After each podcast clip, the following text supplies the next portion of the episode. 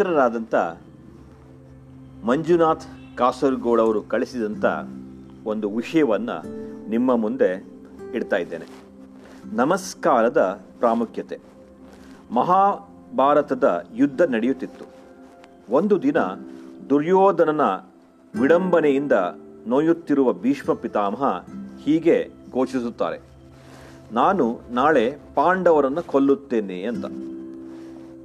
ಅವರ ಘೋಷಣೆ ಬಂದ ಕೂಡಲೇ ಪಾಂಡವರ ಶಿಬಿರದಲ್ಲಿ ಆಂತಕ ಹೆಚ್ಚಾಯಿತು.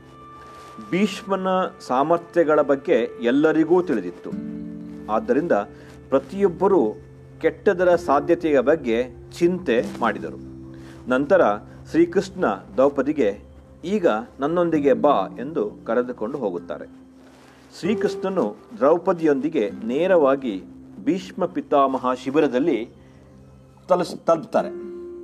ಶಿಬಿರದ ಹೊರಗೆ ನಿಂತ ದ್ರೌಪದಿಗೆ ಒಳಗೆ ಹೋಗಿ ಅಜ್ಜನಿಗೆ ನಮಸ್ಕರಿಸು ಎಂದು ಕೃಷ್ಣ ದ್ರೌಪದಿಗೆ ಹೇಳುತ್ತಾರೆ.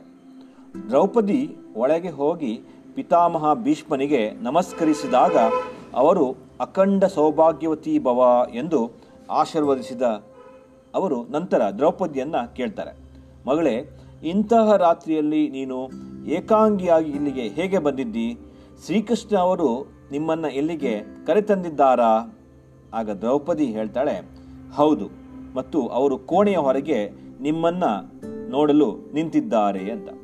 ಭೀಷ್ಮನು ಸಹ ಕೋಣೆಯಿಂದ ಹೊರಬಂದು ಮತ್ತು ಇಬ್ಬರೂ ಕೂಡ ಪರಸ್ಪರ ನಮಸ್ಕರಿಸುತ್ತಾರೆ.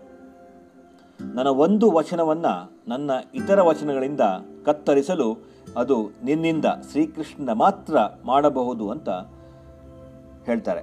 ಶಿಬಿರದಿಂದ ಹಿಂತಿರುಗಿದಾಗ ಶ್ರೀಕೃಷ್ಣ ದ್ರೌಪದಿಗೆ ಹೀಗೆ ಹೇಳ್ತಾನೆ, ಒಮ್ಮೆ ನೀನು ಹೋಗಿ ಅಜ್ಜನಿಗೆ ಗೌರವವನ್ನು ಸಲ್ಲಿಸಿದರೆ ನಿನ್ನ ಗಂಡಂದಿರಿಗೆ ಜೀವ ಸಿಗುತ್ತದೆ ಅಂತ. ನೀನು ಭೀಷ್ಮ, ಧೃತರಾಷ್ಟ್ರ, ದ್ರೋಣಾಚಾರ್ಯ ಇತ್ಯಾದಿಗಳಿಗೆ ನಮಸ್ಕಾರ ಮಾಡುತ್ತಿದ್ದರೆ ಮತ್ತು ದುರ್ಯೋಧನ, ದುಶಾಸನ ಇತ್ಯಾದಿ ಪತ್ನಿಯರು ಸಹ ಪಾಂಡವರಿಗೆ ನಮಸ್ಕಾರ ಮಾಡುತ್ತಿದ್ದರೆ ಬಹುಶಃ ಈ ಯುದ್ಧವು ಆಗುತ್ತಿರಲಿಲ್ಲ ಅಂತ ಹೇಳ್ತಾನೆ. ಅಂದರೆ ಪ್ರಸ್ತುತ ನಮ್ಮ ಮನೆಗಳಲ್ಲಿ ಅನೇಕ ಸಮಸ್ಯೆಗಳಿಗೆ ಮೂಲ ಕಾರಣವೇನೆಂದರೆ ತಿಳಿಯದೇ ಆಗಾಗ ಮನೆಯ ಹಿರಿಯರನ್ನು ಕಡೆಗಣಿಸಲಾಗುತ್ತಿದೆ. ಮನೆಯ ಮಕ್ಕಳು ಮತ್ತು ಸೊಸೆಯಂದಿರು ಪ್ರತಿದಿನ ಮನೆಯ ಎಲ್ಲ ಹಿರಿಯರಿಗೆ ನಮಸ್ಕರಿಸಿ ಅವರ ಆಶೀರ್ವಾದವನ್ನು ತೆಗೆದುಕೊಂಡರೆ ಯಾವುದೇ ಮನೆಯಲ್ಲಿ ಎಂದಿಗೂ ಕ್ಲೇಶಗಳು ಉಂಟಾಗುವುದಿಲ್ಲ. ಹಿರಿಯರು ನೀಡಿದ ಆಶೀರ್ವಾದಗಳು ರಕ್ಷಾ ಕವಚವಾಗಿ ಕಾರ್ಯನಿರ್ವಹಿಸುತ್ತವೆ. ಯಾವುದೇ ಆಯುಧ ಭೇದಿಸಲು ಸಾಧ್ಯವಿಲ್ಲ.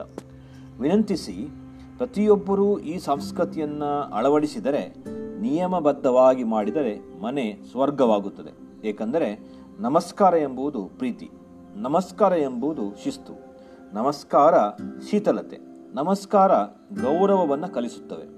ನಮಸ್ಕಾರದಿಂದ ಸುವಿಚಾರ ಹೊರಬರುತ್ತವೆ. ನಮಸ್ಕಾರ ಬಾಗುವುದನ್ನು ಕಲಿಸುತ್ತದೆ.